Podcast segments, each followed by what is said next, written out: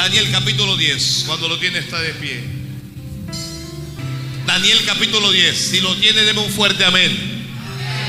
No, eh, digo, si lo tiene, deme un fuerte amén. Leemos en nombre de Jesús, dice así.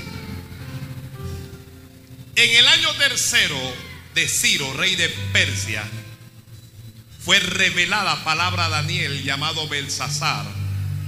Y la palabra era verdadera y el conflicto grande. Pero él comprendió la palabra y tuvo inteligencia en la visión. En aquellos días yo, Daniel, estuve afligido por espacio de tres semanas. No comí manjar delicado, ni entró en mi boca carne ni vino, ni me ungí con ungüento hasta que se cumplieron las tres semanas. Y el día 24 del mes primero estaba yo a la orilla del gran río y de. Y alcé mis ojos y miré. Y aquí un varón vestido de lino y ceñido sus lomos de oro de ufaz. Su cuerpo era como de berilo y su rostro parecía un relámpago y sus ojos como antorchas de fuego y sus brazos y sus pies como el color del bronce bruñido y el sonido de sus palabras como el estruendo de una multitud. Y solo yo, Daniel, vi aquella visión. Y no la vieron los hombres que estaban conmigo, sino que se apoderó de ellos un gran temor y huyeron y se escondieron.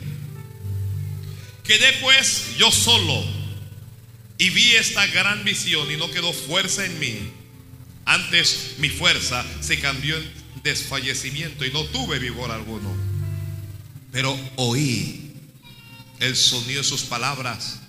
Y al oír el sonido de sus palabras, caí sobre mi rostro en un profundo sueño con mi rostro en tierra. Y aquí una mano me tocó e hizo que me pusiese sobre mis rodillas y sobre las palmas de mis manos. Y me dijo, Daniel, varón muy amado, está atento a las palabras que te hablaré y ponte en pie porque a ti he sido enviado ahora. Mientras hablaba eso conmigo, me puse en pie temblando. Entonces me dijo, Daniel, no temas, porque desde el primer día que dispusiste tu corazón a entender y humillarte en la presencia de tu Dios, fueron oídas tus palabras. Y a causa de tus palabras yo he venido. Mas el príncipe del reino de Persia se me opuso durante 21 días. Pero he aquí Miguel, uno de los principales príncipes, vino para ayudarme y quedé allí con los reyes de Persia. He venido para hacerte saber lo que ha de venir a tu pueblo en los posteros días, porque la visión es para esos días. Mientras me decía estas palabras, estaba yo con los ojos puestos en tierra y enmudecido. Pero he aquí uno con semejanza de hijo de hombre, tocó mis labios entonces abrí mi boca y hablé. Y dije al que estaba delante de mí, Señor mío, con la visión me han sobrevenido dolores y no me queda fuerza. ¿Cómo pues podrá el siervo de mi Señor hablar con mi Señor? Porque al instante me faltó la fuerza y no quedó, y no me quedó aliento. Y aquel que tenía semejanza de hombre me tocó otra vez y me fortaleció y me dijo, muy amado, no temas, la paz sea contigo, esfuérzate y aliéntate. Y mientras él me hablaba, recobré las fuerzas. Y dije, hable mi Señor porque me has fortalecido. Amén. Gracias. La palabra del Señor es fiel, es digna de ser decida por todos. Que la palabra del Señor es fiel. ¿Alguien va a escribir algo allí? Escriba una experiencia con Dios. ¿Qué es lo que usted va a tener? Una experiencia con Dios. ¿A cuántos le gustaría tener una experiencia con Dios? A mí me encantaría.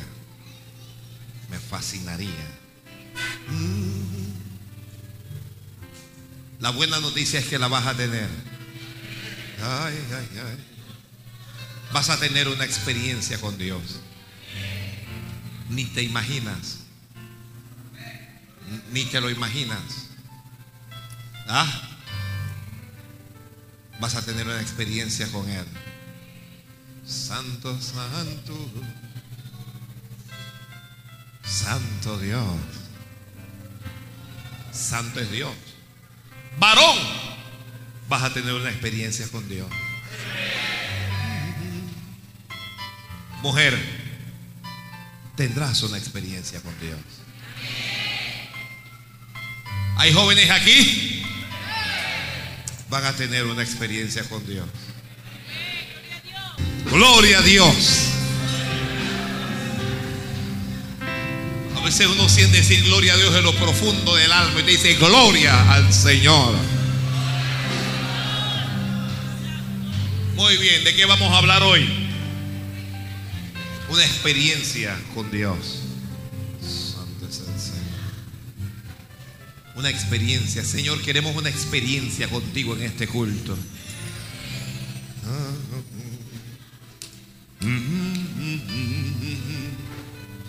Bien, nos encontramos aquí con el profeta Daniel.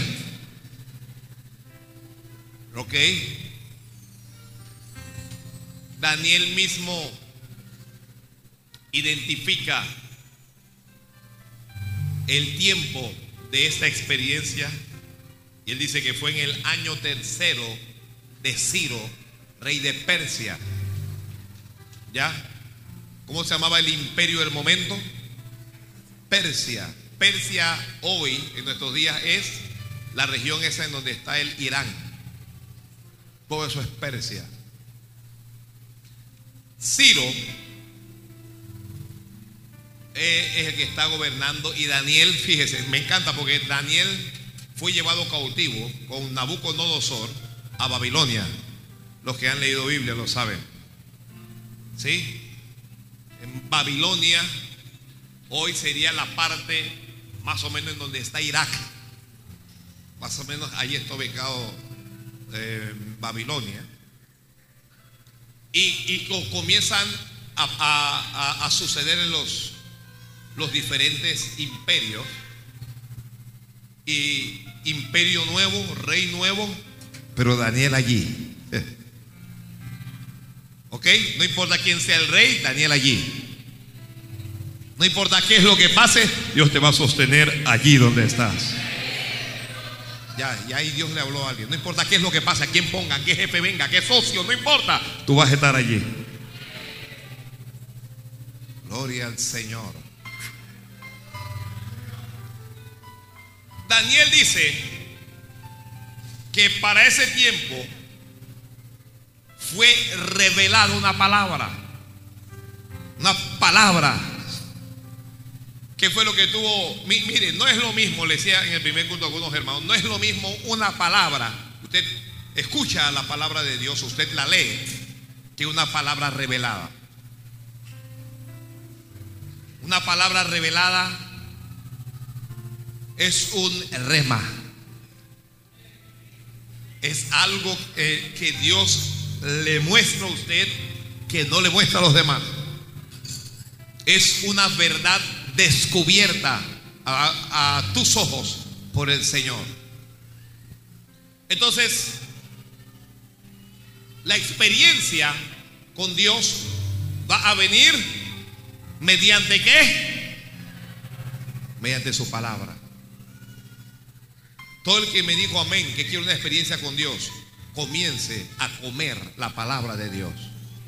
Y observe que dije comer y no leer, porque hay gente que lee por leer. Hay gente que lee por, por cumplir un protocolo. Pero hay, hay gente que lee para, para descubrir, para entender, para conocer más a Dios. La palabra, dice Daniel, era verdadera. Pero esa misma palabra le generó un conflicto. Y él dice, y el conflicto es grande. mencionaba también a los hermanos que en ocasiones la palabra del Señor genera conflicto en nuestras vidas. ¿Y sabe por qué genera conflictos? Porque en la palabra de Dios está la voluntad de Dios. Y a veces la voluntad de Dios es contra nuestra voluntad. Ay, Dios mío, ay, Dios mío. Ay, Dios mío, mire, ni un amén salió allí.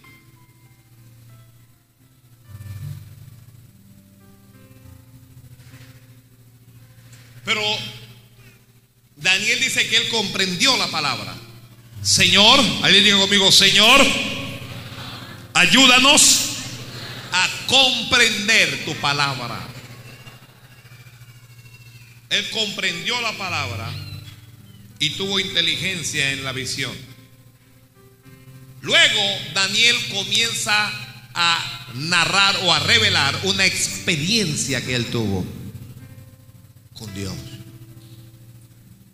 Él dice que por aquellos días, dice yo Daniel, estuve afligido por espacio por espacio de tres semanas. ¿Cuánto es la cosa? Tres semanas. ¿Cuántos días tienen tres semanas? ¿Cuántos días tienen tres semanas? A ver, lunes, martes, miércoles, jueves, viernes, sábado, domingo. Lunes, martes, miércoles. No.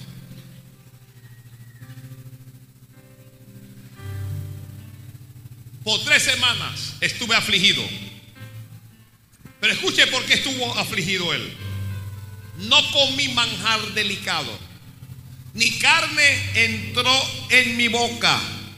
Eso es lo que él mismo está diciendo. Ni bebí vino, ni me ungí con ungüento, no me puse perfume por esos días. ¿Ya? Ni me ungí con ungüento hasta que se cumplieron las tres semanas.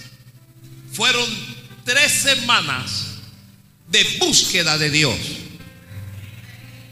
¿Quiere una experiencia con Dios? Dedíquese a meterse con Dios. Dedíquese a buscar de Dios. nosotros queremos muchas cosas de Dios, pero no estamos dispuestos a pagar ningún precio. Oiga, cuidado, ¿qué es eso de precio? Ya Jesucristo pagó el precio. Eso es lo que sostiene muchas. Ya Jesucristo pagó el precio. Nosotros no tenemos ningún precio que pagar. Falso. Jesús pagó el precio de nuestra salvación. Pero si Dios le ha llamado a un ministerio, hay un precio que usted tiene que pagar en ese ministerio. Si Dios le ha llamado para levantarle en, alguna posición, en un lugar alto, hay un precio que usted tiene que pagar por eso. Hay un precio que usted tiene que pagar. Entonces queremos grandes cosas de Dios con pequeñas oraciones con oraciones de cinco minutos. Señor, bendice a mi mamá, a mi papá, a mi marido, a mi mujer, a mis hijos. Señor, tú lo sabes todo. Chao. ¿Qué es eso?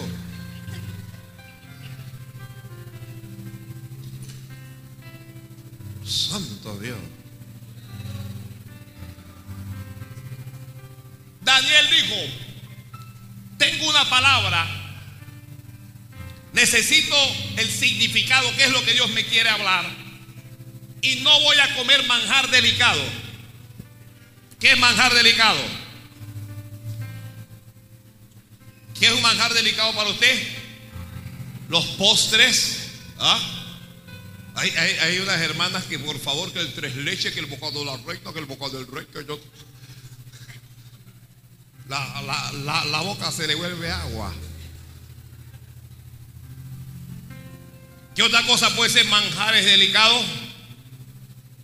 Ayúdeme, ayúdeme.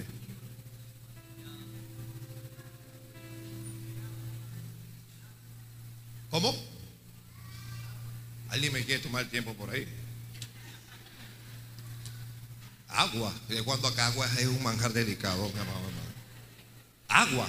Eso no tiene sabor ni tiene olor. Helados. Ya hablamos de los dulces, chocolates comidas rápidas. No quiero mencionar los nombres para no darle promoción a ninguna casa en particular, ¿ya? ¿Ok? Dice, ni comí carne. No comió carne. Ya, nadie que, que el langostino, ni, ni, ni la chuleta, ni el pollo, ni la carne, nada. Oye, un arroz y lentejas así crudo.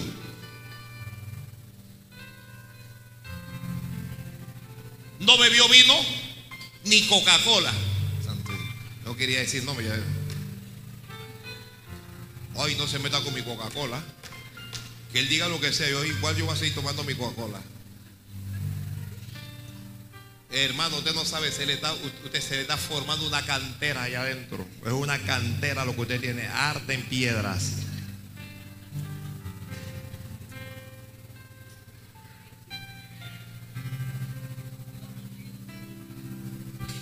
No cogió ni chihui, ni maní, ni nada de esa.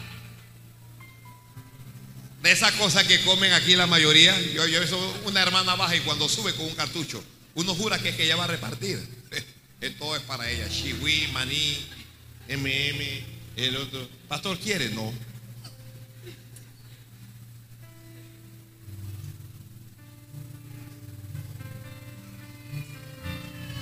Todo eso para meterse con el Señor.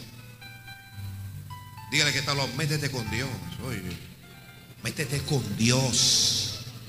Bebé, lady, métete con Dios.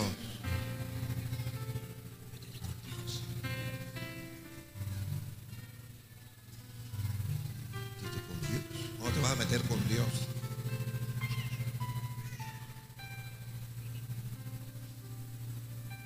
Tú también. Métete con Dios. Cantando. Aleluya. Métete con Dios. Cantores. Ahí está Rebeca. Está Rebeca. Está comiendo.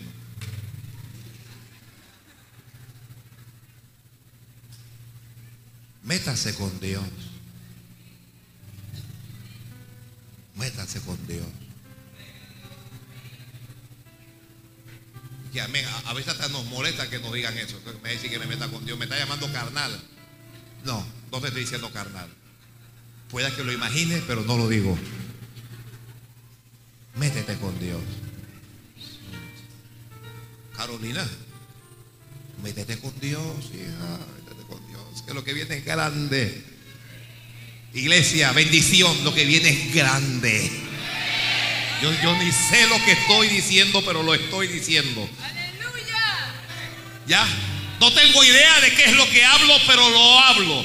Dice Dios que lo busquemos, porque lo que viene es grande. Santo Dios. Ay, Dios mío, ay, Dios mío. Ay, Dios mío. Mi- mire, mire, mire. Miremos a Daniel e imitemos la fe. Está bien. Participe de sus manjares delicados. Coma. No vamos a decretar ayuno. Pero vamos a buscar a Dios durante los próximos 21 días. Alguien diga amén, Señor. Yo digo que durante los próximos 21 días, que todos vengamos aquí, aunque sea una hora al día, para orar solamente. Y Dios va a hacer algo. Dios va a hacer algo. Es que tengo oídos para oír. ¿A qué hora, pastor? A la hora que usted pueda. Lo importante es que durante 21 días usted suba y se meta a la casa de oración y ore una hora, por lo menos. Haga eso por 21 días, vas a ver la gloria de Dios. Vas a tener una experiencia con Dios. Porque no hay experiencia con Dios sin sacrificio. Hay cosas que tenemos que sacrificar. En ocasiones va, eh, eh, te- tenemos que sacrificar tiempo. Oiga, a Dios hay que dedicarle tiempo. Uno no puede vivir con Dios sin dedicarle tiempo. Tiempo para Dios. Dele tiempo a Dios. Ay, Dios mío, ay, Dios mío, ay, Dios mío. Dale tiempo a Dios.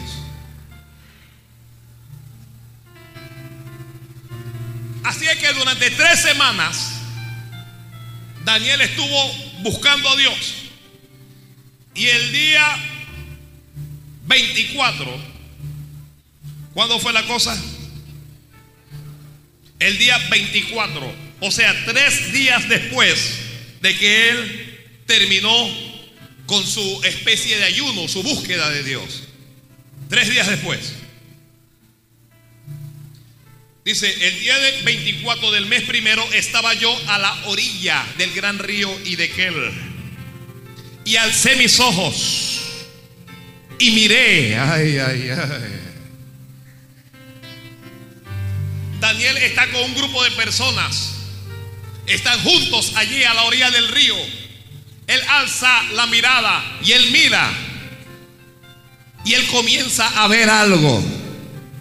Comienza a ver algo que los demás no pueden ver.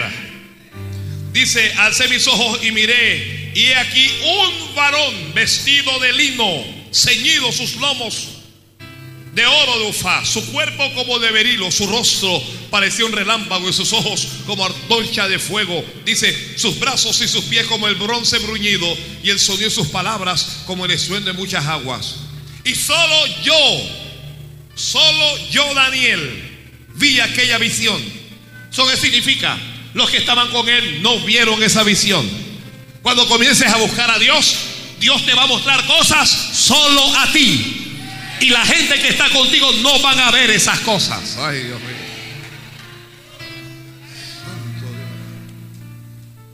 Solo yo vi esa visión. Dígame alguien, ¿por qué solo él vio esa visión? Porque solo él buscó a Dios durante esos 21 días. Solo él se abstuvo de comer carne durante ese tiempo. Solo él no comió manjar delicado. Solo él decidió no beber vino. Solo él decidió buscar a Dios. Mire, en la iglesia, y no me refiero a esta iglesia, sino a la iglesia de Jesucristo en general, hay dos grupos de personas. El un grupo forma parte de gente que Dios bendice, que Dios prospera, que Dios levanta. Y el otro grupo forma parte de gente que se arruina, que se endeuda y que no avanza. Y uno le pregunta, Dios mío, pero ¿por qué es esto? ¿Será que Dios hace acepción de personas?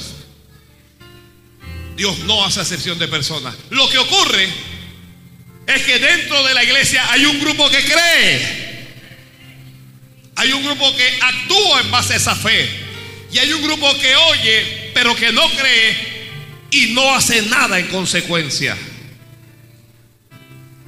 Entonces Daniel está con un grupo, pero el de la fe es él. ¿Ok? Porque no se puede tener una experiencia con Dios si no se tiene fe. La Biblia dice, sin fe es imposible agradar a Dios. Se acabó. Estoy donde él dice, versículo 7, no, no, no cierre su Biblia, no cierre su Biblia que estamos hablando de esto. ¿Ok? Y esta comida apenas está comenzando.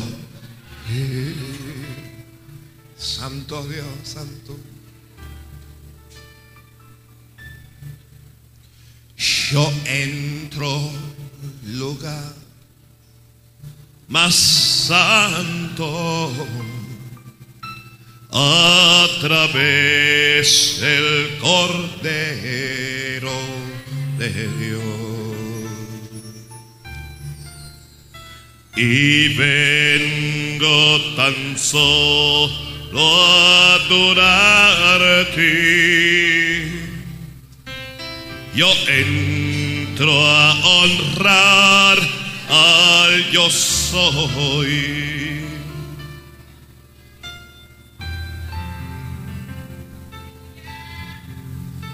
Dice Daniel, solo yo vi esa visión y no la vieron los hombres que estaban conmigo, sino que se apoderó de ellos un gran temor y huyeron y se escondieron. ¿Qué hicieron los hombres que estaban con él? Lo dejaron solo, se llenaron de miedo. Daniel va a tener una experiencia con Dios. Ellos no están viendo la visión ni están oyendo como Daniel oye. Pero algo ocurría y ellos dijeron, muchachos, sálvese quien pueda. Dejen a Daniel solo.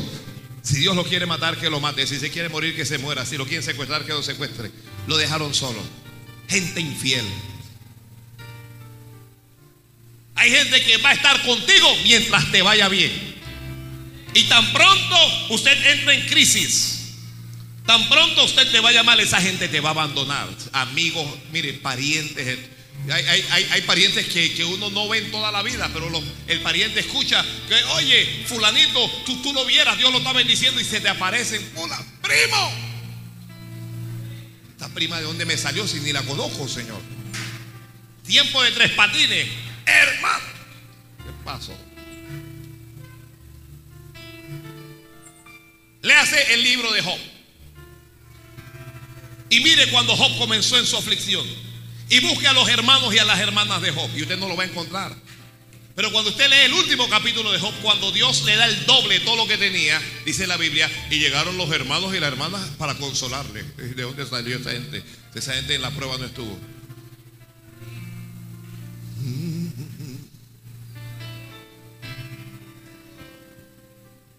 Así es que lo dejaron solo.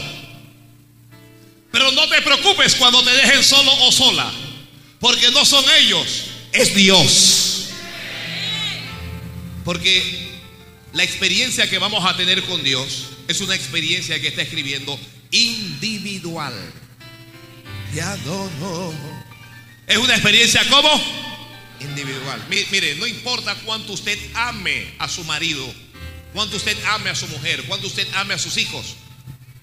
La experiencia con Dios es algo individual, exclusivo. Usted puede estar ahora mismo con su esposa ahí sentado y Dios comienza a ministrarla y ella se está quebrantando y usted la tiene agarrado y usted no sabe qué es lo que le pasa a esa mujer. Dios mío, ¿qué le pasa a esta mujer? Está llorando. Eso es lo que no me gusta, es media fanática. no, no, no, no, no es fanatismo. Es Dios, es una experiencia con Dios.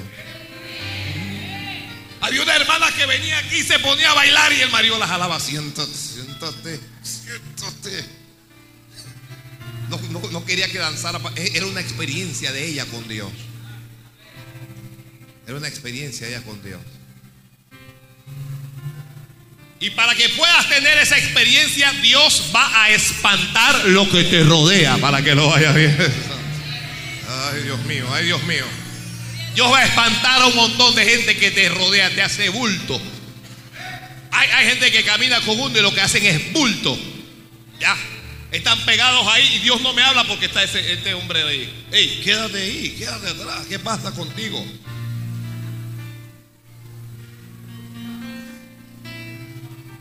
Saúl va con el criado buscando las asnas de su padre. Se encuentra con, con el profeta Samuel. Samuel le dice, tranquilo, acuéstate. No te preocupes por, por el problema que tienes. Mañana te voy a decir qué es lo que Dios dice.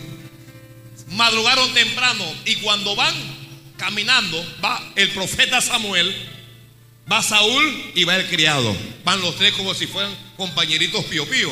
Y le dice, le, dice el, profeta a, a Saúl, dile al criado que se quede atrás.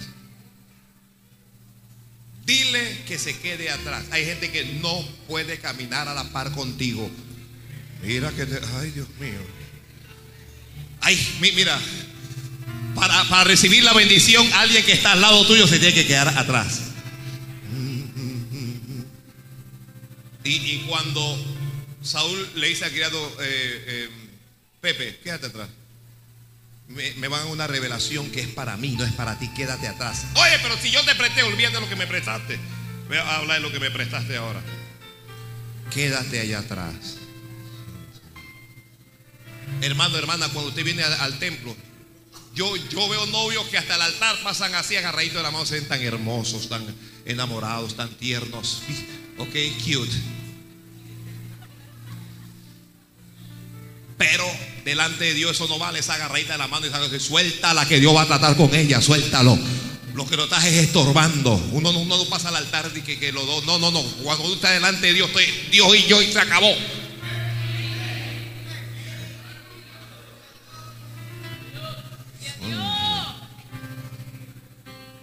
Ya tú tendrás tu momento, varón. Suelta.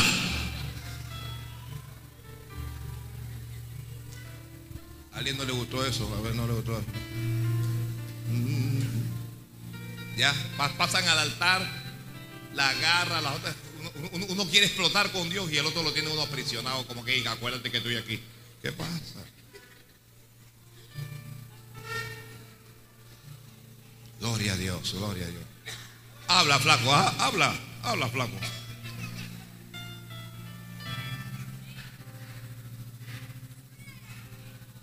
Así es que lo dejaron solo. Mejor solo que mal acompañado. Ay, Dios. Ah. Mejor es caminar solo que caminar con gente que está esperando la oportunidad para abandonarlo uno. Mejor es caminar solo que caminar con traidores, gente infiel. Hay gente, hay gente que está caminando contigo y se ríe te abraza. Hermana, cuidado, te está peinando. Ay, qué cabello más lindo. Lo que quiere es que se te caiga el cabello. Oye.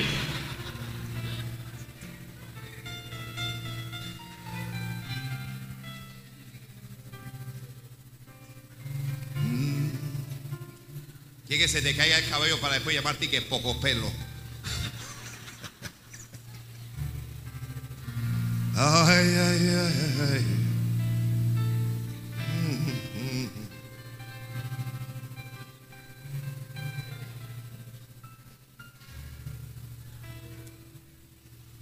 Señor, danos buenos amigos, amigos verdaderos, gente que nos ame, gente que esté con nosotros en las buenas y en las malas, gente que si un día me llegan a hospitalizar yo los pueda ver al lado mío,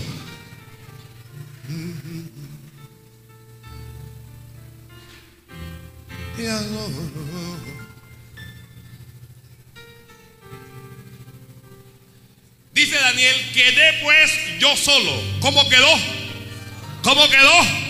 ¿Quieres una experiencia con Dios? Quédate solo. Ya se acostó a dormir el esposo, tú sola en la sala. Él está en la sala, tú solo o tú sola en el cuarto. En algún momento uno tiene que estar solo con Dios. Ya, en algún momento hay que estar solo con Dios. Hay cosas que usted le puede decir solo a Dios. Usted no se lo puede decir a la mujer o al marido. No se lo puede decir. Porque si se lo dice, se te acaba el matrimonio.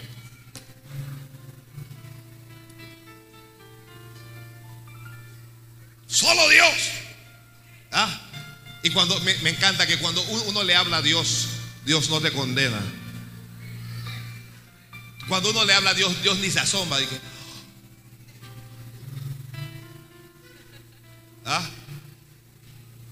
Cuando uno le habla a Dios, Dios no te critica, carnal. Y se la pasa así que te lo dije, te lo dije, te lo dije, te lo dije. Dios no es así. Amén, gloria a Dios.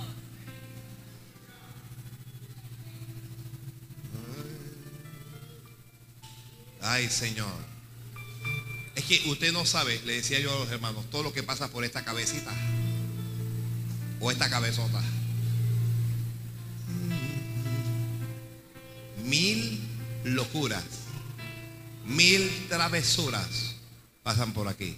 Gracias a Dios que nadie puede saber nuestros pensamientos. Qué lindo, qué lindo. Nadie puede saber mis pensamientos.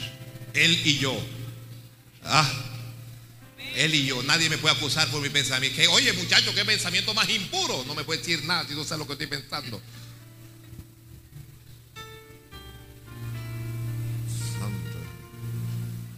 Cuando yo los veo así, esa carita que me pone como de travieso, como que pastor, estás, estás clarito.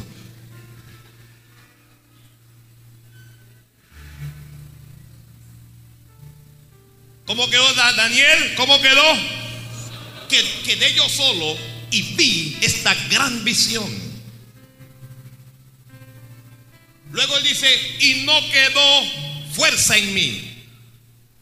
Antes mi fuerza se cambió en desfallecimiento y no tuve vigor alguno. Una experiencia con Dios te quitará lo que es humano, lo que es físico.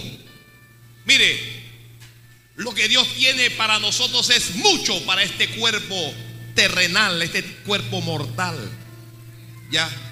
Y si Dios nos muestra parte de su misericordia, de su gloria, podemos morir, nos podemos hasta morir para su información. Nos podemos morir.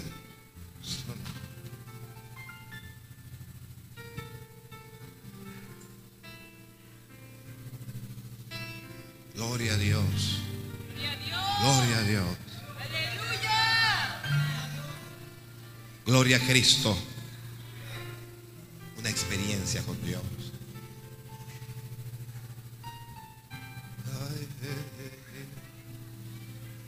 Una experiencia con Dios exige concentración. ¿Qué cosa exige? Usted sabe que hay veces que estamos orando, ¿no? Está la hermana orando, ella va a orar. Bueno, mira, fulano no llega todavía, pero bueno, voy a orar porque a, a- a lo mejor llega muy tarde, así que voy a orar porque a lo mejor mi esposo llega tarde y se arrodilla, Padre, mira Señor, en el nombre de Jesucristo, pero está pensando en que dónde estará el, canalla este ahora. Ah, Seguro que está con otra. Sí, sí, Señor, porque tú sabes que Señor que bendice mis hijos está ahí, que pero este cuando llegue me la, va a pagar. Cuando él llegue se va a formar. Este va a ver cuando llegue. Pero uh, está orando y que cuando él llegue, Señor, eh, No, no, no, no, no. Cuando usted ore, concéntrese. Concéntrese en Dios. Se desconecta de la tierra. Se desconecta de la tierra. ¿Ya? Hay que, que cuando ella llega, cuando él llega. Así es que él está solo, queda sin fuerzas, está teniendo una experiencia maravillosa, una experiencia con Dios. No, no es algo de todos los días, aunque usted lo puede convertir en algo, en, algo que, que es algo normal, que es lo que quiero decir. Porque una experiencia con Dios es, es, algo ex- extraordinario, pero usted puede hacer que eso sea parte de su vivir permanente. Viene por diferentes causas una experiencia con Dios. Una experiencia con Dios viene por causa de una visión que Dios nos quiera dar. Dios te va a dar una visión. Dios te va a dar una visión. Una, una experiencia con Dios puede venir por causa de la misericordia de Dios. ¿Eso qué significa? Bueno, significa que andamos mal y Dios en su misericordia nos da una experiencia con Él. ¿Cómo es eso? ¿Cuántos recuerdan a Jacob? Jacob engañó al padre, engañó al hermano, engañó a todo el mundo. Se fue a la casa para que no lo mataran. Y cuando va en el camino, llega cansado y llega a un lugar, se llama Luz, se acuesta allí. Y cuando se acuesta, ¿qué ocurre? Y una experiencia con Dios. Dios le da un sueño, recibe una visión, una escalera cuyo extremo toca el cielo y el otro extremo toca la tierra. Ángeles de, de Dios que suben y que bajan. Y sobre lo alto de la escalera había una voz. Y la voz le decía, yo soy Jehová, el Dios de Abraham, tu padre, y el Dios de Isaac. Y, comenzó a, darle promesa a la tierra en que estás, te la voy a dar a ti y a tu descendencia. Te guardaré por donde quiera que fueres. No te dejaré hasta que no haya hecho contigo lo que yo te he dicho. Ah, tuvo una experiencia. el, el que está escribiendo, usted escriba, hermano. Aquí está bajando. Porque una experiencia con Dios puede ser despiertos, pero también puede ser dormido. Ay, ay. ¿Qué, esto- qué- qué acabo de decir? que hasta cuando estás dormido puedes tener una experiencia con Dios. ¿Ah? ¿Alguien ha estado dormido alguna vez y ha escuchado una voz audible que le ha hablado y usted hace así, se despierta y usted dice que quién me habló? ¿Le ha ocurrido a alguien? Levánteme la mano para ver. Es voz de Dios. Es una experiencia que tienes con Dios. No abra los ojos. No abras los ojos. Si lo escuchaste con los ojos cerrados, mantén los ojos cerrados para que te siga bajando. Porque hay, hay experiencia que solo es para cuando estás en reposo, en sueño. Y hay experiencia que es para cuando estás despierto. Mm, mm, mm. Ay, ay, ay. Jacob se levantó y dijo, cuán terrible es este lugar. Dijo, Dios está aquí y yo no lo sabía. Dijo, esto no es otra cosa que casa de Dios y puerta del cielo. Pero cuando él tuvo esa experiencia, él no andaba bien, él andaba mal. Pero en la misericordia de Dios, ay Dios mío, gracias por tu misericordia. Gracias por tu misericordia. En la misericordia de Dios tuvo esa experiencia. Sí, Santo. Una experiencia con Dios puede venir por causa de nuestra buena relación con Dios. ¿Cuántos tienen una buena relación con Dios? Me preocupa eso. Me preocupa. Porque hay quienes tenemos una relación con Dios. Pero hay quienes tienen una excelente relación. Hay gente de la cual Dios se siente, escucha el término, orgulloso. ¿Qué es eso, pastor? Dios, Dios, Dios no es orgulloso. Hay veces Dios se siente orgulloso de usted, ¿ya? Y Dios le habla al diablo y dice, mira, mira, tronco de cristiano, muchacho. Mira mi hija. ¿Ah? ¿Cuántos recuerdan a Job? Llegaban los hijos de Dios delante de él y con ellos Satanás. Y Dios llamaba a Satanás y le dijo, ¿no has considerado a mi siervo Job? Varón perfecto y recto, temeroso de Dios y apartado del mal. Y escuche lo que Dios le decía. Y no hay como él en toda la tierra. ¿Ah? Como, Dios allá arriba y que mira Job, mira Job. Ojalá Dios hable de nosotros así un día. ¿ah? Ojalá Dios hable así de ti un día. Y diga, mira mi hija, mira mi hijo. Todo lo que tú le has hecho, pero mira cómo me ama, mira cómo es fiel, mira cómo me sirve, mira cómo se guarda para mí, mira cómo se ha doblado.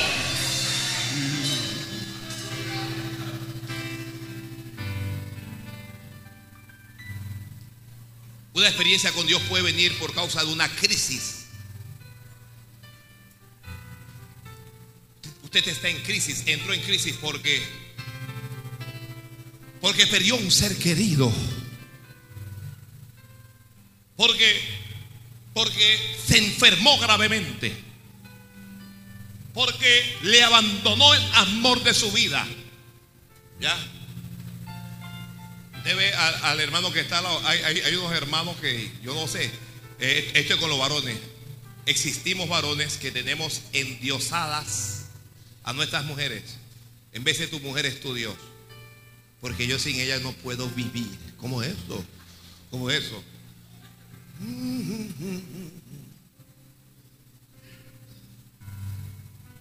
Yo veía a un cristiano que oraba y reprendía al diablo, diablo, fuera. Un día la mujer lo dejó, hermano, y el hombre se puso una soga. Dijo, varón, ¿qué pasó contigo? Una soga. ¿Qué es eso, varón? Dios está contigo, Dios está contigo. Dios está en tu corazón. Es que ella se fue con otro y entonces el mundo no se ha terminado. Este es un punto y seguido.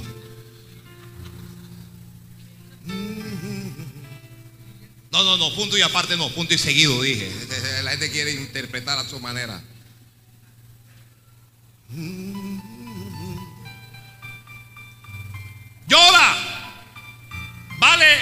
Mi- mire, yo, llorar es válido. Vamos, ¿quién, ¿quién no llora un día? Pero agárrate de Dios mientras lloras. Ah. Entonces decía que puede ser por una crisis. ¿Cuántos recuerdan la visión que tuvo el profeta Isaías cuando murió el rey Ezequías? Fue el que murió. No, E- Ezequías no, Usías creo que fue.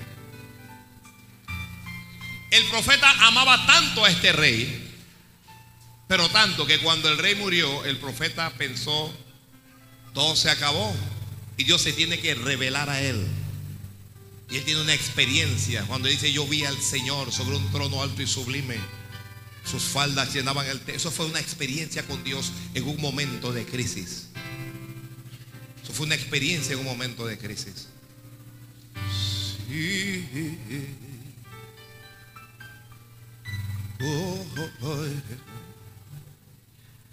¿Cuántos recuerdan al apóstol Pablo que estaba en una embarcación que se dirigía hacia Roma y se levantó una tempestad y la tempestad amenazaba con matarlos a todos? Pero el apóstol comenzó a orar. Se puede orar en la calma y aún en la tempestad se puede orar. Ay, Dios mío. Ay, Dios mío.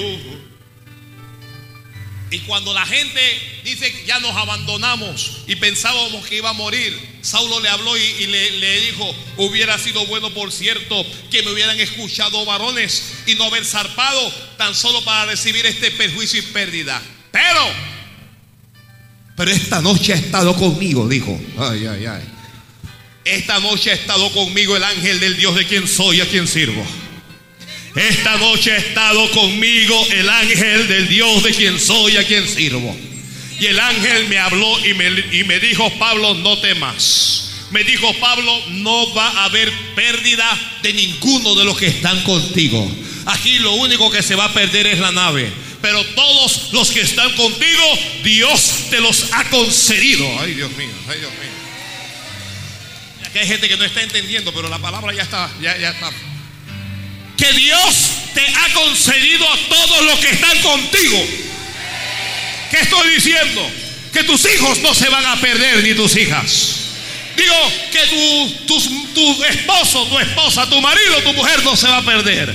Yo digo que tus sobrinos y tus nietos no se van a perder. Tus hermanos no se van a perder. Porque Dios te va a conceder por amor a ti. Dios los va a alcanzar a ellos. Agárrate de eso.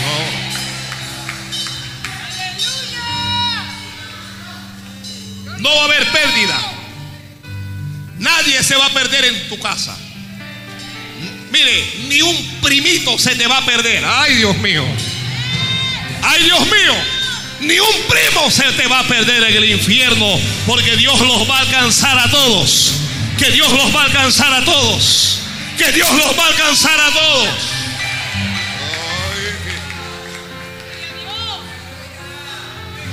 Y Pablo le dijo, tengan buen ánimo, por tanto. Aunque estemos en esta crisis, yo acabo de tener una experiencia con Dios. Una experiencia con Dios viene también por causa, eh, el que está escribiendo, escriba. Una experiencia con Dios viene por causa de la iglesia, de la misma. La iglesia comienza a orar y Dios comienza a manifestarse. Tomaron y mataron a Jacobo.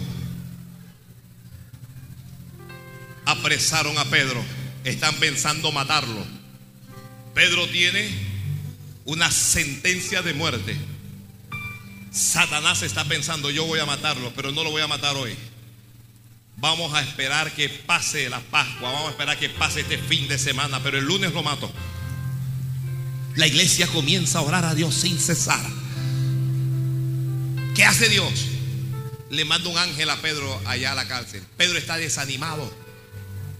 Pero está tan desanimado que se acostó a dormir. Pedro no está orando. Pe- Pedro pensó, si mataron a Jacobo, que es apóstol como yo, a mí me van a matar también. El ángel llega allí.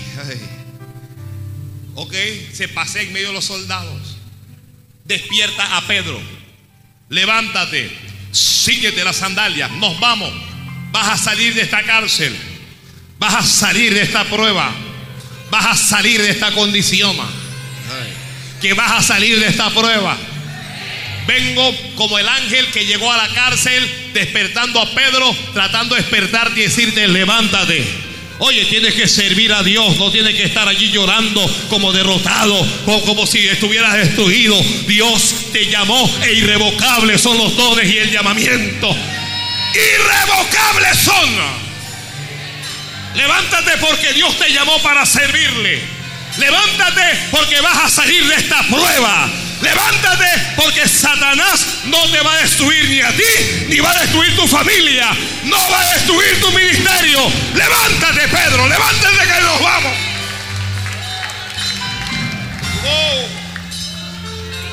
Pedro se levantó, pero Pedro no sabía que era una experiencia celestial la que él estaba disfrutando. Así es que mientras Pedro va caminando con él, dice que hay una puerta que se le abre sola. Ay, hey, hey.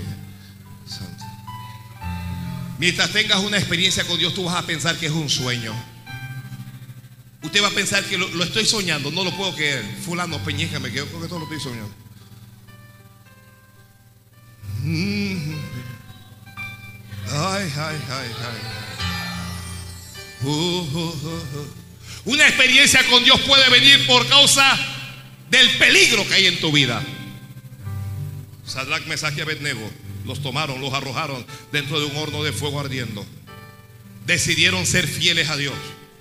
Decidieron no arrodillarse delante de una estatua que Nabucodonosor había levantado. Decidieron que Dios era primero. Le dijeron al rey, si nos quieres matar, mátanos. Si nos quieres arrojar al horno de fuego, arrójanos. Oiga, esto es lo que necesitamos. Es gente así, que testifique de Cristo y que le diga a alguien, si me quieres votar, vótame. Si me quieres suspender, suspéndeme. Si me quieres juntar, descuéntame. El Dios a quien nosotros servimos nos puede librar de tu mano y de tu mano nos va a librar. Ay, ay. Ay, Dios mío. Oh, yo no tengo miedo porque Dios está de mi lado. No tengo que estar arrodillándome ni arrastrándome delante de nadie porque yo soy un hijo de Dios. Tú eres una hija de Dios. Tú eres un hijo de Dios. Ay, Dios mío.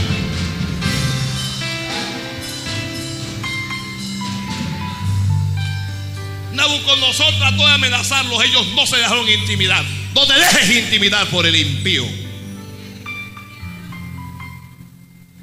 Dijo, arrójenlos dentro del horno de fuego. Y dijo, calienten ese horno siete veces más.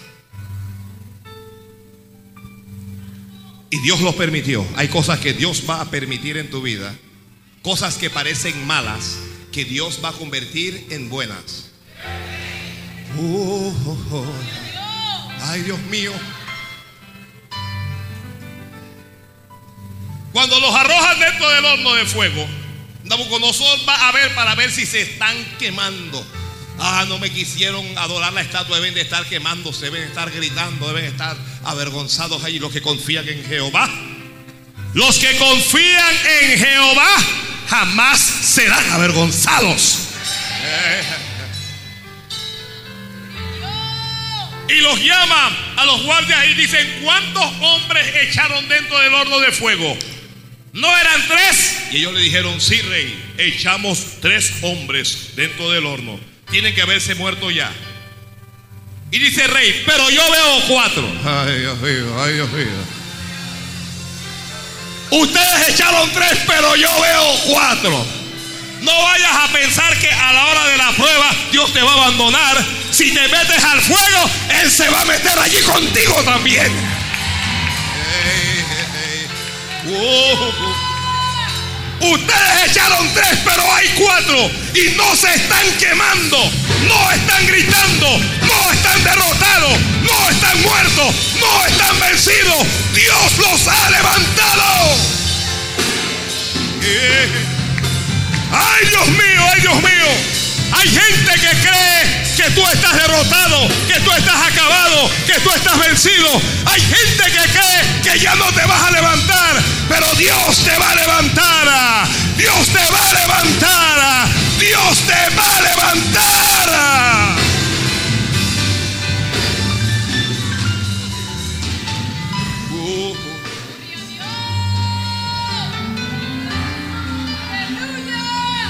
El cuarto hombre va a caminar contigo, una experiencia con Dios.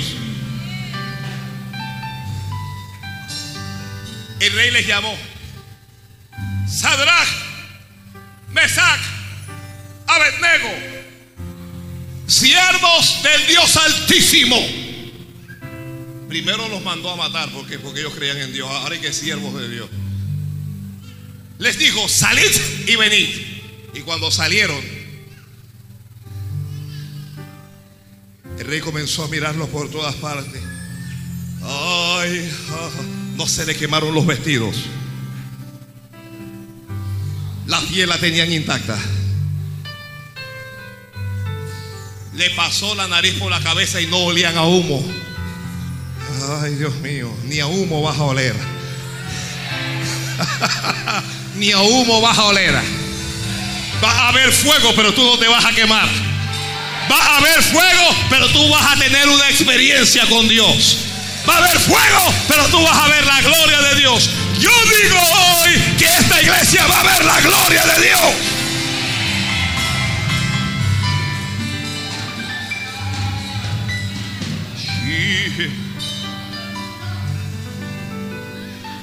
Hermanos, las experiencias malas, las experiencias que pasaron, déjelo atrás. No arrastre esas experiencias que lo que viene es mejor y nuevo. Lo que viene es nuevo y mejor. Lo que perdiste, lo que perdiste ayer, lo vas a recuperar mañana. Ay, Dios. Señor, dame voz, dame voz, Padre. Lo que perdiste ayer, lo vas a recuperar mañana multiplicado. Santo Dios. Santo Dios, Santo Dios, Santo Dios. Santo Dios, Santo es el Señor.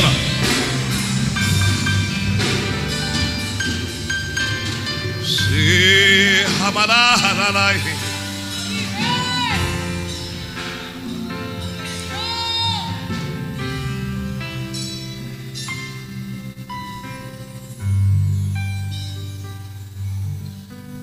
quién fue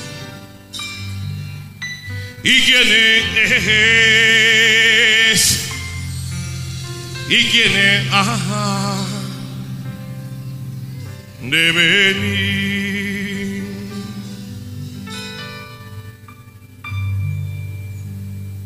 Una experiencia con Dios puede venir por causa de tu determinación. Decidieron que querían que Daniel no orara. Suspenderle la oración. Se inventaron una condena en el foso de los leones. Hermanos, hermanas, a veces Dios no evita el foso de los leones. Lo que Dios evita es a los leones en el foso.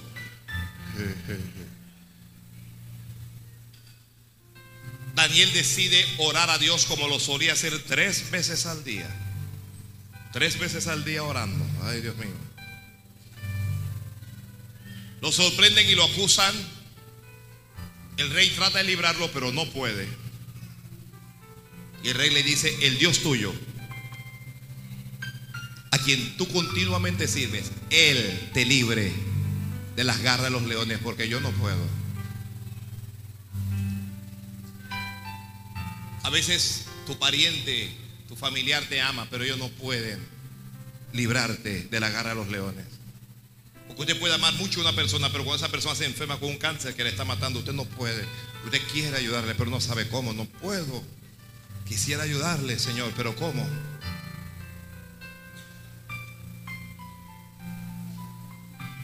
Daniel va solo. Lo arrojan dentro de un foso lleno de leones. Tapan el foso con una enorme piedra para que él no pueda escapar. Según ellos, Daniel está encerrado.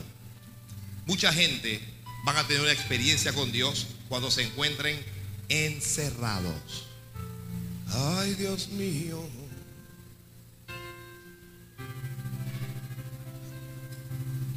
Y ya nadie más supo. A la mañana siguiente Ley se levanta temprano y corre al foso. Y grita, Daniel, siervo del Dios viviente, el Dios tuyo, a quien tú continuamente sirves te ha podido librar de la garra de los leones. Y un silencio. Y de repente una voz. la de Daniel. Tu voz se va a levantar en algún momento. En algún momento tu voz se va a levantar. Y Daniel gritó, vive rey. Y vive mi Dios que ha librado mi alma de los leones. Vive Dios.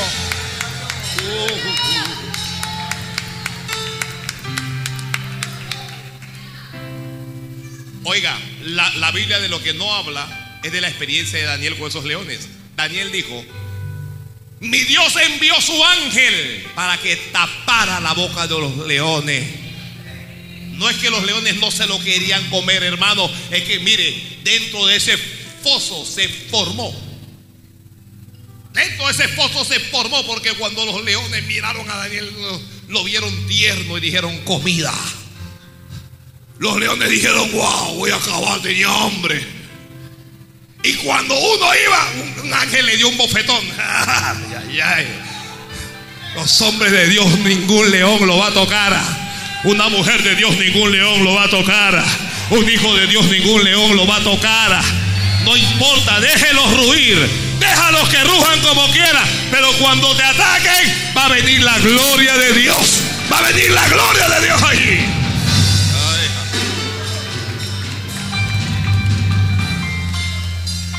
El ángel tapó la boca a esos leones y les dio a los leones, muchachos, tranquilos, que este es un hombre de Dios. Así le, e, el ángel le habló a los leones y le dijo, tranquilo, aquí hay un hombre de Dios. Más tarde les voy a enviar comida. Mm. Ay, Señor, ay, Señor. Porque una experiencia con Dios fortalece nuestra fe. ¿Está escribiendo? Una experiencia con Dios. Vamos a verlo aquí con Daniel. nos fortalece una experiencia con Dios. Una experiencia con Dios nos levanta. Una experiencia con Dios nos impulsa hacia adelante. Una experiencia con Dios te impulsa. Tú puedes estar detenido, y es una experiencia con Dios y esa experiencia te impulsa siempre hacia adelante.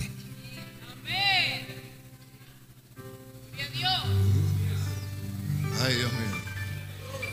Oiga, ¿a qué hora tengo que terminar este mensaje? ¿Alguien me puede decir a qué hora tengo que terminar este mensaje? ¿Qué hago? ¿Qué hago, Dios mío? ¿Qué hago? ¿Qué hago, Ariel?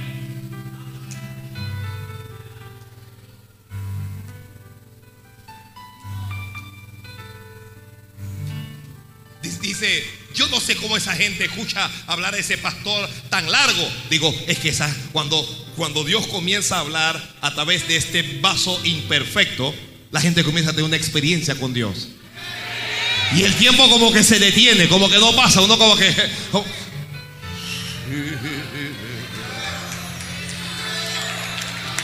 Nos damos cuenta del tiempo cuando terminamos y que, oye, esta es la hora.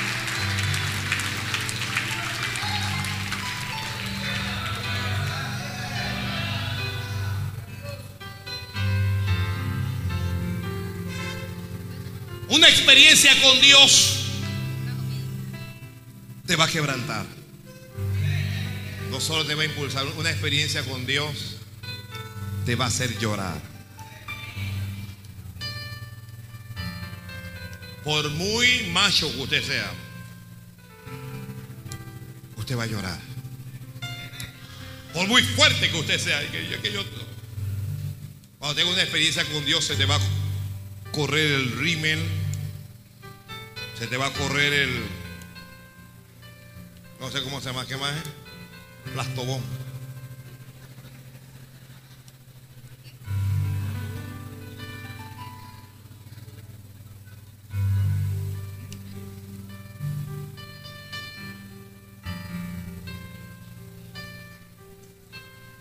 No quedó fuerza en mí, dice Daniel. Mi fuerza se cambió en desfallecimiento y no tuve vigor, pero oí. ¿Qué fue lo que él hizo? oí el sonido de sus palabras. Y al oír el sonido de sus palabras, caí sobre mi rostro. ¿Cómo cayó? Sobre su rostro, de un profundo sueño. Pero una mano me tocó. En la experiencia con Dios, Dios nos va a tocar. Ay, ay, ay, Ay. Dios te va a tocar. Una mano te va a tocar. La buena mano de Dios va a estar sobre ti. Una mano me tocó. ¿Por, qué lo, lo tocó la mano? La mano lo tocó porque él había caído en un profundo sueño. Y la experiencia con Dios no es para gente que se duerme. No es para gente que está dormida. Aquí hay muchos creyentes dormidos y Dios quiere transmitirle cosas y Dios quiere darles cosas y Dios quiere bendecir y Dios quiere dirigir, pero están dormidos. Él dice, esta mano me tocó, escuche esto, Versículo 10. E hizo que me pusiese sobre mis rodillas. Como Dios te quiere. De rodillas. Dios te quiere de rodillas delante de Él. De rodillas.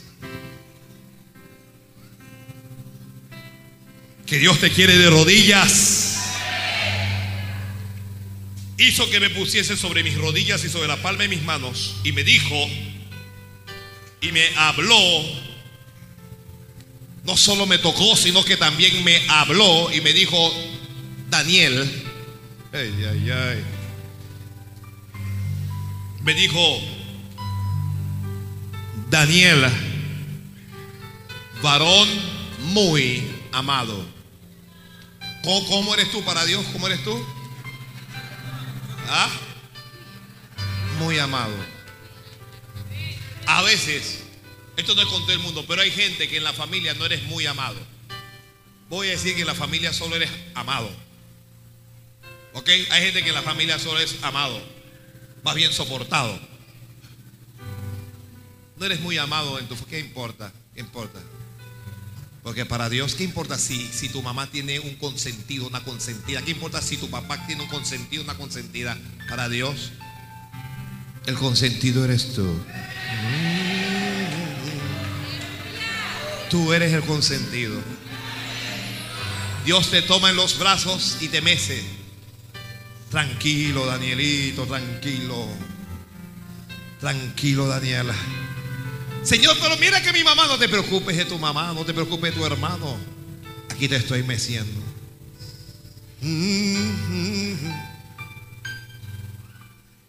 Ay, ay. Casi siempre los hijos mimados son un desastre. Los hijos que nuestros padres con, eh, ¿cómo que se dice? Con, con, consintieron son, son el dolor de cabeza de la familia. Y los que nadie veía, los que eran los invisibles en la casa, son los que están resolviendo. ¿Qué pasó, mamá? ¿Qué pasó? ¿Problema? Coge. Coge. Coge. Coge. Varón, no seas miserable, ponle el billete a tu mamá. A la madre hay que honrarla hasta el, hasta el último día, hay que honrarla. ¿Ah?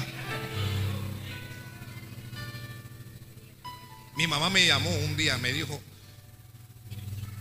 no tengo para comprar mis números.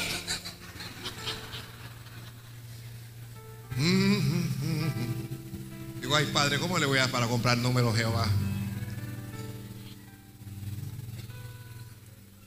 A la madre hay que honrarla.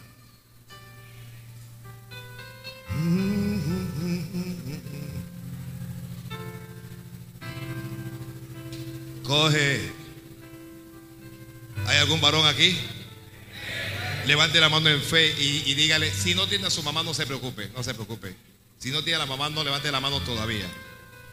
Pero dígale a su mamá, coge, mamá, coge. Los hijos, díganle a su mamá, coge, porque le vas a dar a tu madre, le vas a dar a tu padre. Dígale a su madre, a tu padre, coge. Ahora sí, los varones, díganme amén.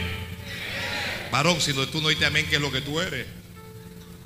Los varones, díganme amén. Levanta la mano con los ojos cerrados y dile a la mujer, coge. Mira, yo sabía. Yo sabía. No quiere arrenar la mujer, varón. ¿Qué pasó contigo?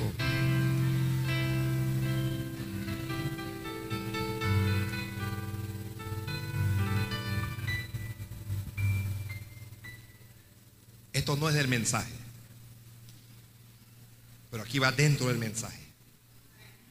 El hombre debe proveer para su casa.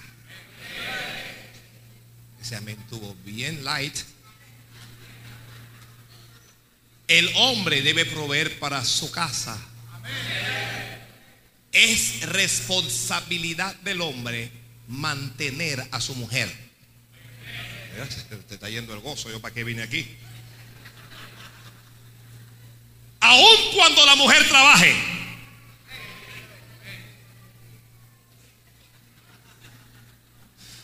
no vengo más a esta iglesia. No voy a venir más. Ya se dio cuenta que es tarde ya. ¿Cuándo va a terminar?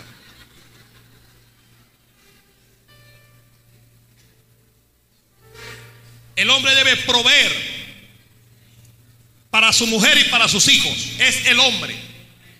Si la mujer le ayuda, bendito sea Dios. ¿Ya? Bendito sea Dios que usted tiene un dulce angelito que le ayuda. Pero usted debe la responsabilidad. Mira, la responsabilidad del macho, punto. O sea, no estoy hablando según el código de la familia de la República de Panamá. Estoy hablando según el código de los cristianos a nivel universal. Según la Biblia. Y no mandes a tu mujer a trabajar porque esa responsabilidad es tuya.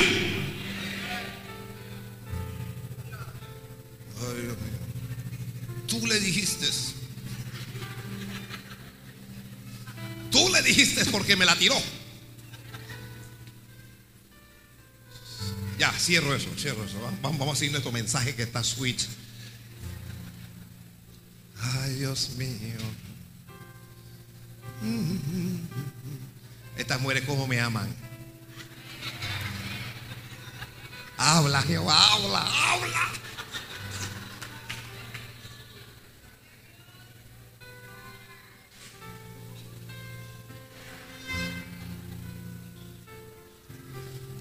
Hermano, regáleme 15 minutos más y ya terminamos, ¿le parece? ¿Se atreve? Pastor, si seguimos así vamos a terminar un día en la noche.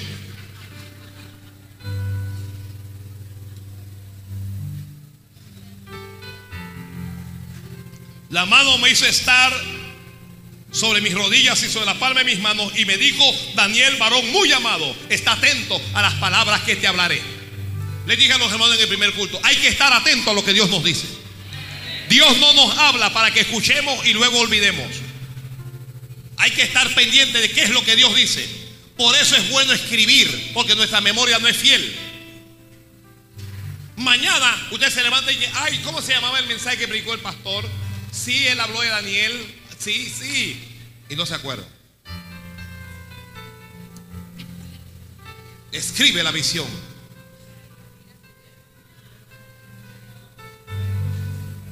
Escriba. Y si no tiene dónde escribir, ay, ay, ay, ay.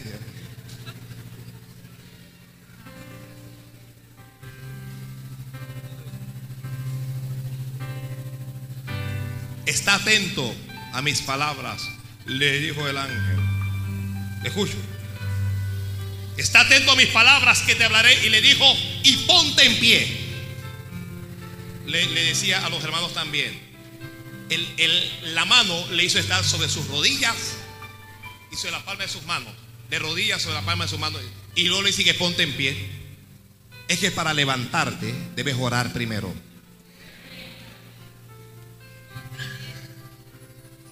¿O Si quieres levantarte, ora primero, de rodillas primero y luego de pie. Yo sé que un grupo no lo entiende, otro grupo me entiende muy bien. Ponte en pie porque a ti he sido enviado ahora. Mientras hablaba esto contigo, digo, me puse en pie. ¿Cómo, cómo se puso en pie? Temblando. ¿Cómo se puso en pie? ¿Temblaba de qué? Hermano, si yo llego a tener una experiencia con Dios te va a hacer temblar.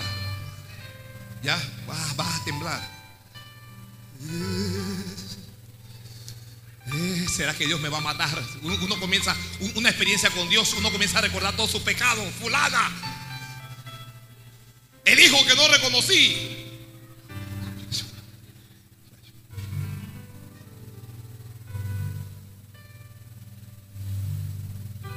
se puso en pie temblando. Y el ángel dijo, Daniel, no temas. Una experiencia con Dios no es para llenarte de miedo. Mucha gente no ha recibido el bautismo del Espíritu Santo por miedo. No temas. Mucha gente no ha recibido más de Dios porque le da pena. Ay, si me pongo a danzar ahí. Ay, si me caigo. Mientras no me rompa la cabeza, no importa, Señor, tú dale. Porque hay gente que Dios no les tocó y se tiraron al suelo y se rompieron el cocote. ¿Por qué se rompieron? ¿Por qué se rompieron el coco?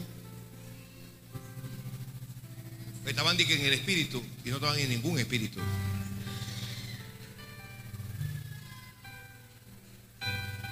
Una vez de un hospital, no, una vez llevamos uno, corre, lo lleva al hospital que le cosan la cabeza a este muchacho.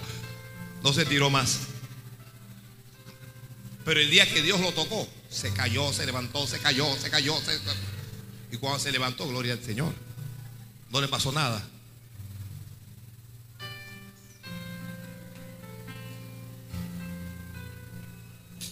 O eso que, que no, Dios no los toca, sino que ellos mismos se tiran al piso y hacen así.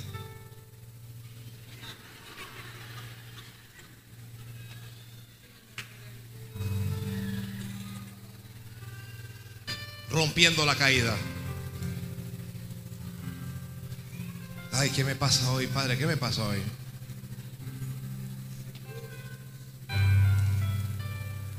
Faltan nueve.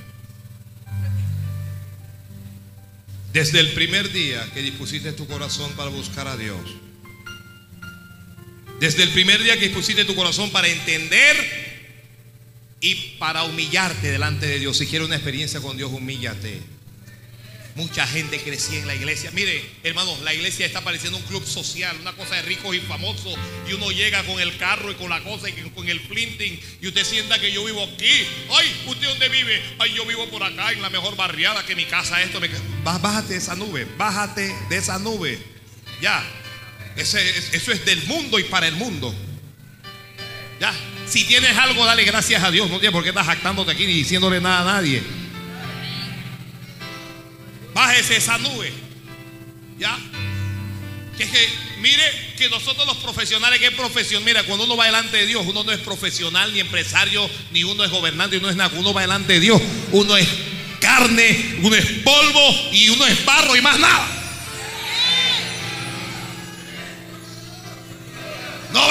Vengas aquí a esta iglesia, está haciendo papeles.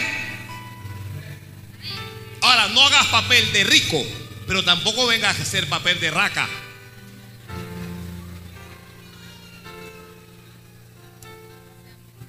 ¿Eso qué es raca? Rakataka. ¿Qué? Rakataka. ¿Qué? What is, what is that? What is that? Rakataka. You don't?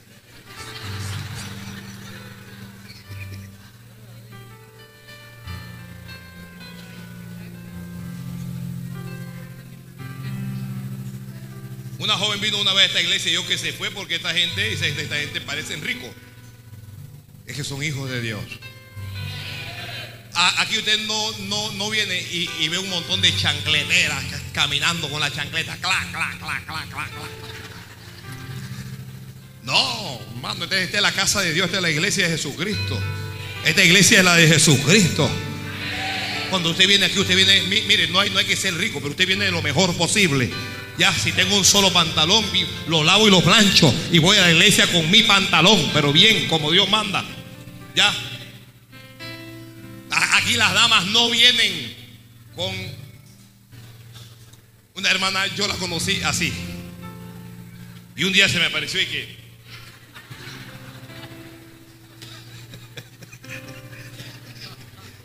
Vamos a terminar esta cosa ya porque esto no, no, no, no.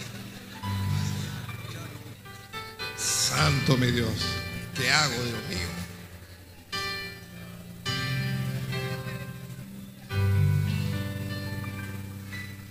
Humíllese. Humíllese. Humíllese. El ángel le dijo, desde el primer día que, que tú dispusiste para orar, fue dar la orden. Pero se me levantó el príncipe de Persia para que yo no llegara. Y, tuvo que venir Miguel a Oye, tu bendición ya salió de la presencia de Dios. Gordo, tu bendición ya salió. Santo Dios. Hermanos, les anuncio una semana de buenas noticias.